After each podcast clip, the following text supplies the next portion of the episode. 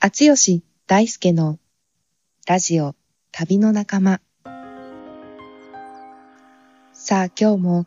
星空の下、火を囲んで、どんな人生のインスピレーションが分かち合われるのでしょうか。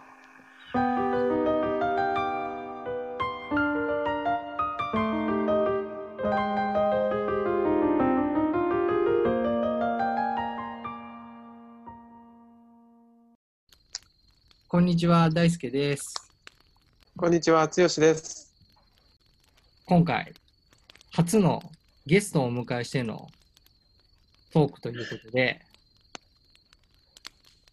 あつよさん、本日のゲストの方、ご紹介ですか、はい、あの、今回、タゴールソングス、映画タゴールソングスでメガホンを取られた佐々木監督をお招きしています。はい、じゃあ、美香さん、よろしくお願いします。じゃあよろしくお願いします。佐々木よろしです。くお願いします。いやー、初のゲストということで、ちょっと緊張がね、ありますね。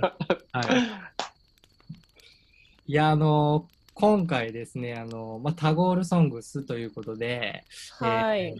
まあ、あのタゴールでですね、まあ、知らない方が結構大半なのかなと思うんですけど、まあ、うんうんうんベンガ、バングラディッシュとインドの、まあ、地方の、まあ、ベンガル地方ですよね。の、そうまあですね。はい、の、まあ、詩人であり、まあ、ノーベル文学賞も取ってっていう、まあ、その地方では本当にね、まあ、世界的にも有名な、まあ、詩人の、えータゴールという、えー人のを、まあ、テーマ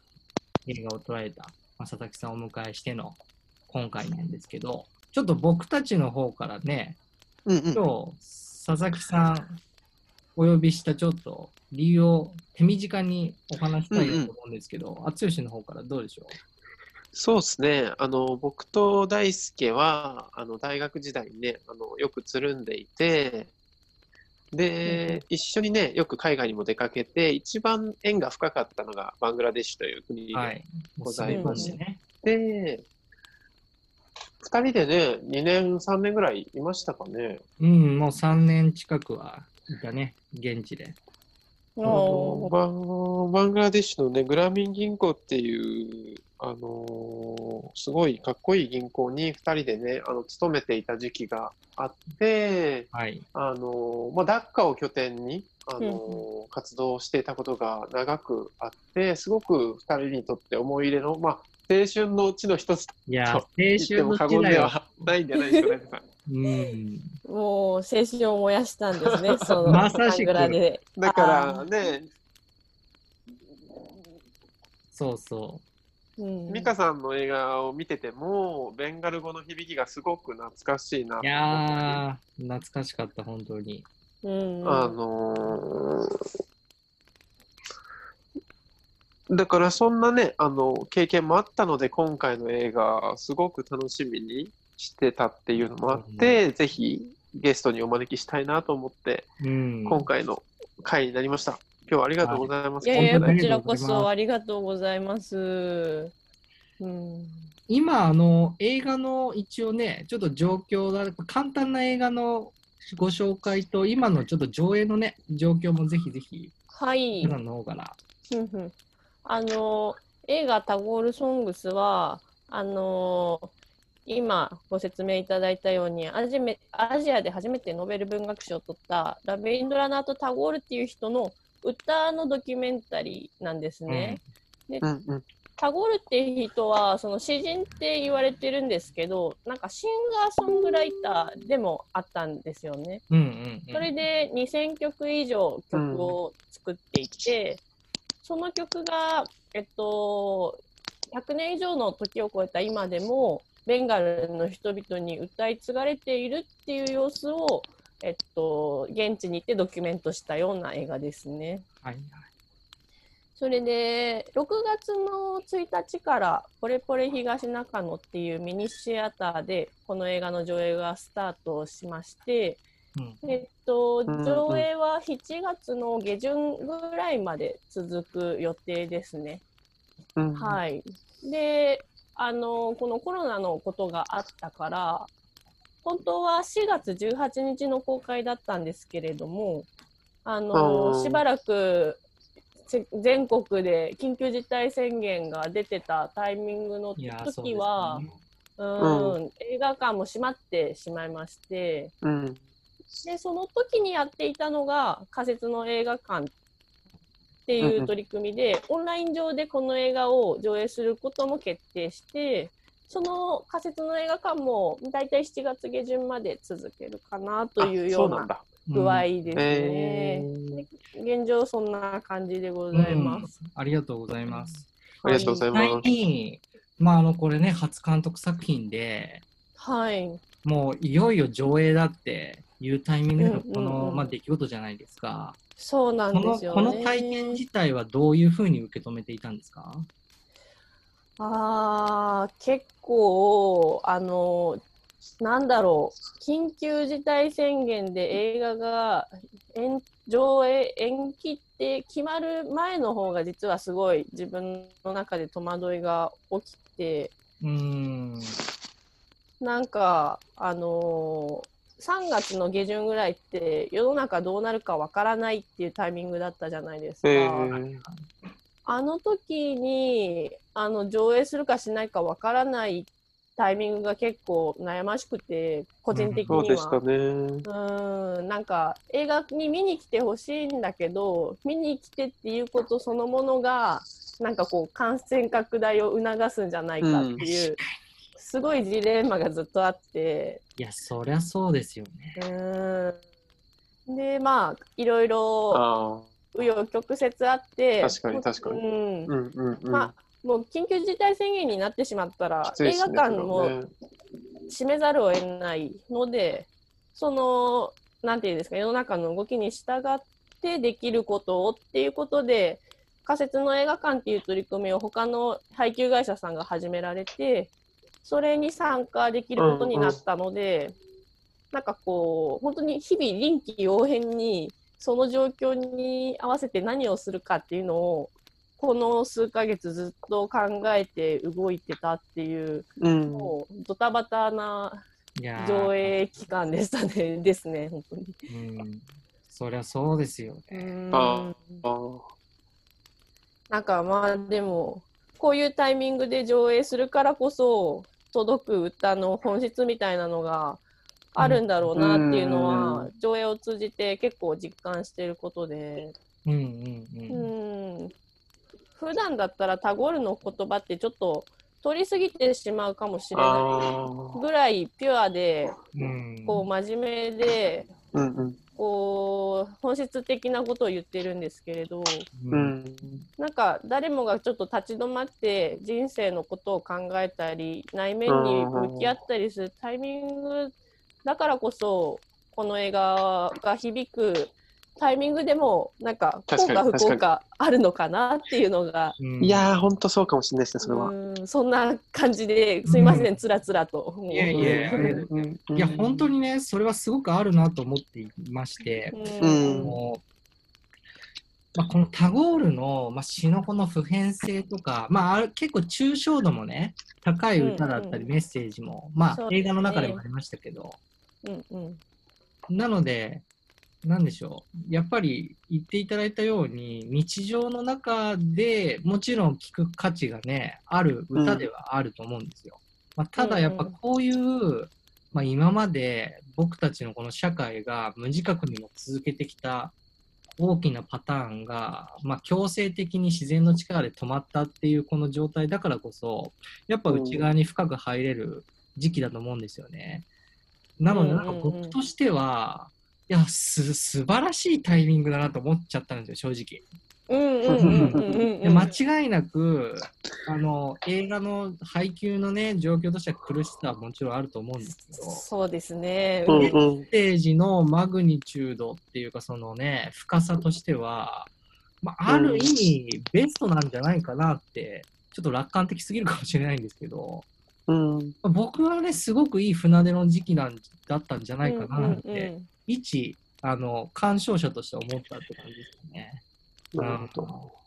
うん、あの、うんおっしゃる通りでやっぱりなんかこの映画を見ていただくタイミングとしてすごい実は適してるんじゃないかなっていうのも監督として思うことがあって、えもちろんその配給としてはやっぱりその数字っていう意味では結構シビアなこともあるんですけど、ー、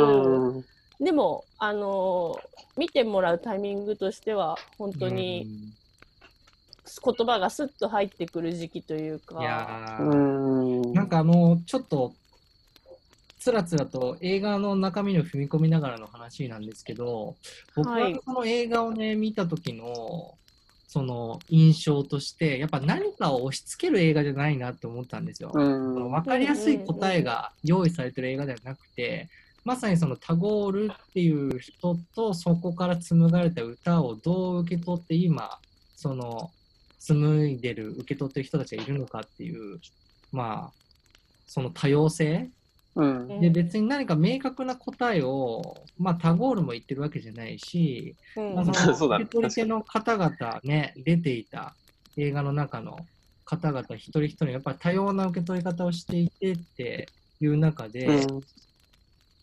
そのじゃあ見ている僕たちはどうこれをここから響き合えるのかっていうその余白がね素晴らしいなと思ってうん僕は。でなんか昨日ねあの若松英介さんっていうはいはい。あの方のとちょっとお話しする機会があって話してたんですけど、ううんん。まああのまあ、彼も言ってたんですけどやっぱ僕らは答え回答ではつながり合えないうんやっぱ問いだく問いによって僕らはつながれるって言っていて、うん。なんかねすごくこの「タゴール・ソングス」っていうまあ映画は一つの大きなまあ問いかけだなってすごく思っー、なるほでど。問いが響く時はどんな時かって考えるとやっぱ静寂沈黙が必要だと思うんですよね。うん。うんうんやっぱりその問いを味わうためにはこちらも何かしらその問いに向き合うスペースが必要だなと思ってうん答えって消費じゃないですか。タゴールソングスってこういうメッセージで要するにこれが言いたいんだよみたいな。それと消費的な映画の態度だと思うんですけど、やっぱそうそうさせない今の社会的な状況もあると思うので、なんかそういう意味で僕はなんかこの時期で良かったなっていうのをね、ちょっと繰り返したんですようん。うんって感じなんですよね。うん。うんうんうんうんそうですねなんかこの映画の中でなんかこうタゴールソングはまるであるっていう答え合わせをする映画ではもちろんないですよね。うん。うん。でなんかいろいろせ世の中にいろんな映画があってもちろんそういう起承転結があってなんかこう完全懲悪があってねなんかバーンっていう映画もあるけど、そういった類の映画ではない作品ででミニシアターでかかっているものなのでうん。うん。そうですねなんか見る人をいわばあのどこに着地させるかもわからないっていう意味ではあのうんあのそれがいいって捉える人もいるし悪いって捉える人もいると思うんですけど、やっぱ私たち作り手としてはあのう映画の中からその自分が響く歌って本当いろいろあると思うんですよね、うんうんうん。あの状況とか年齢とか立場とかによって。で,、そこのいろんな人にフックがある映画なので、うん。なんかもう見る人のその時の心のありようにフィットする歌を。見つけてほしいなっていうのがあのど。私の気持ちですかね。うん。まさになんかそういう意図をね、やっぱ感じる仕立てであったなって思いますよね。うんうんううんん。映画のね、中身にもうん。この流れで入っていけたらなって思ったんですけど、はい。まああの、そんなね、あの、まあ、何かこういう今の時期だからこそ、まあ、何か良質なね、問いに出会いたい人たちだったり、何か立ち止まってる人に届いたらいいなって僕自身も思いながら見ていたんですが、まあ、そもそもなんですけども、まあ、非常によく聞かれる質問なんですが、まあ、改めて、ぜひ、はい。あの、このタゴールっていうテーマだったりを、まあ、選ばれた、まあ、理由、ここに導かれたね、うんうんうん。何か背景っていうのをちょっとまたぜひ改めて聞かせていただいてもいいですか？はい。あのー私自身、タゴールって人を知らなかったんですよね。高校、大学、うんうで、大学入って、あの、名前だけはもちろん聞くんですよ。タゴールって人がアジアで初めてノーベル文学賞を受賞した。で、まあ、あ、そうなんだぐらいだったんですけど、あの、ベンガル語を私、その大学2年生の時に履修して、よくえー選びましたよね、ベンガル語ね。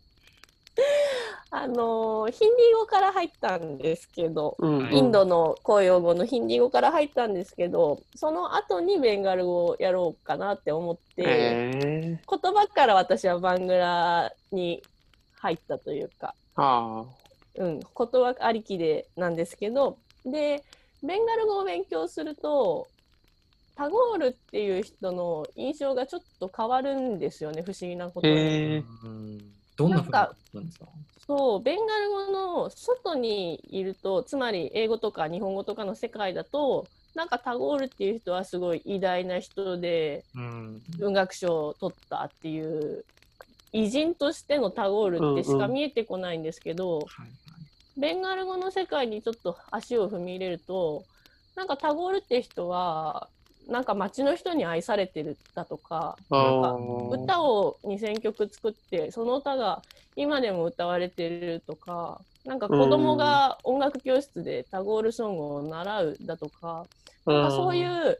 ベンガルの中でのタゴールの印象とか需要っていうのがだんだん見えてきてうん。なんかすごいギャップが私は初め面白くて。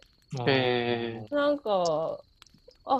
愛されてるんだなって素直に まず思ったんですよね。であのひげもじゃのおじいさんがうんうん100年以上の未来でなんか今もその言葉がリアルに生きているっていうことに結構な衝撃を受けて、確かに確かに。確かにそうなんですようね。んででもですよあの歌を聴いても一回歌を聴いてすごい音楽的にいいなって思える歌って結構あるじゃないですか。言葉が分かんなくても、この歌、メロディ素晴らしいとか。うん。タゴールソングってそういう類のものだとは実は思えなくてその時、うん。うん。歌を聴いただけではその良さが全然私にはまだ分からなくて。それはね、僕も同じ印象です。うん。うーんでもうベンガルの人が口を揃えてタゴールソングは素晴らしいとか 言うんですよね。うんうんだからなんかその謎が知りたくなって、そこにすっごい興味が湧いてうん。知りたいっていう気持ちがこの映画制作のきっかけでしたね。うなるほど。んここまで言うんだったらなんかあるんだろうと。そうそうそそうなんかなんか絶対秘密ここにあるでしょっていうのは、あーなんかすっごい気になっちゃって。うんうんうん。でもまあ、一その、なんだろうな、まあ、学問としてベンガル語も入りつつの、そこまで言われる、じゃあ、タゴールソング、何なんだろうっていう。でそこからの映画っていう、この、ね。飛躍がすごいなと思って。気になりますよね。なこれはね、なんでやん聞いてる皆さんも、そうそう。ね、すごい気になると思うから。うんうんうんうん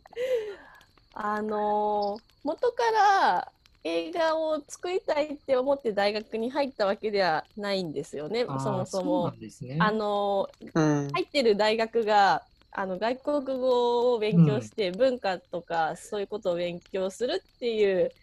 あの医師の大学なのでそもそも外国語を勉強して私はインドのことを知ろうっていうことから私は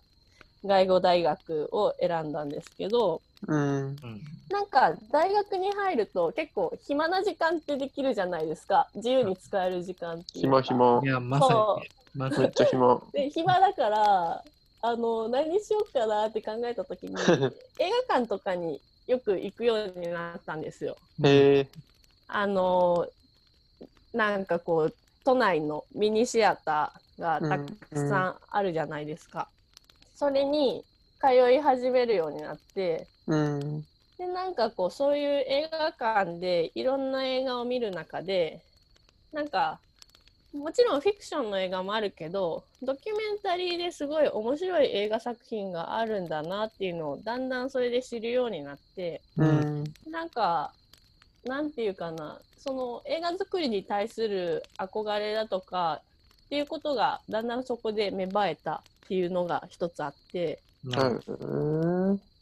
なんかこんな面白いものが世の中にあるんだったら自分もこんな面白いドキュメンタリー映画を作ってみたいって素朴に思っちゃったんですよね。へえ、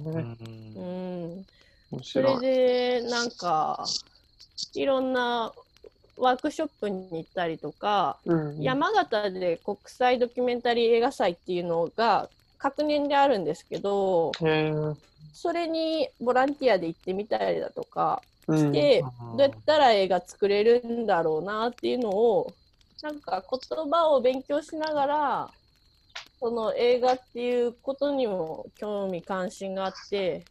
そっちにもなんか大学在学中に進んでったっていう具合でなるほど。それでうんなんかうんうんそうあのもう一つは言葉を勉強してるとうん。言葉で言い切れないことがあるっていうことにだんだん私は苦しくなっていったんですようんね。はいはい。深いですね、これね。う んなんかまあ言葉からありきで入って学問をチョイスするっていう、うんあのー流れがある大学なのでうんもちろん言葉でつまずくっていうのはわりかしみんな共通してることなんですけど、やっぱそう。うん、なんか言葉のことに集約しててもちょっとこれは辛いなって思う時期があってうん。なんか言葉じゃない表現として映画っていう手法があるんだなっていうのが一つ自分のなんか落としどころとしてあの、うん、やってみたいなっていう気持ちがあってうん。映画にも興味が出てってないうるほど。か感じなんですけど。うんそちょっと。まとまりが悪いな。いやいや、すごくわかりやすいですよ。そのやっぱり言葉を、まあ、ね、外語大っていうこともあって探求していった先に、うん。言葉だけじゃ語り得ないものに、やっぱりどうしても出会ってしまうっていうのは、結構やっぱ必然性ありますよね。うんうんそこでのやっぱり、その行間を埋めるものとしての、まあ、映像だったり音楽、まさに音楽だったり。うん。うんなるほど。そろそろですね、20分経ちますので、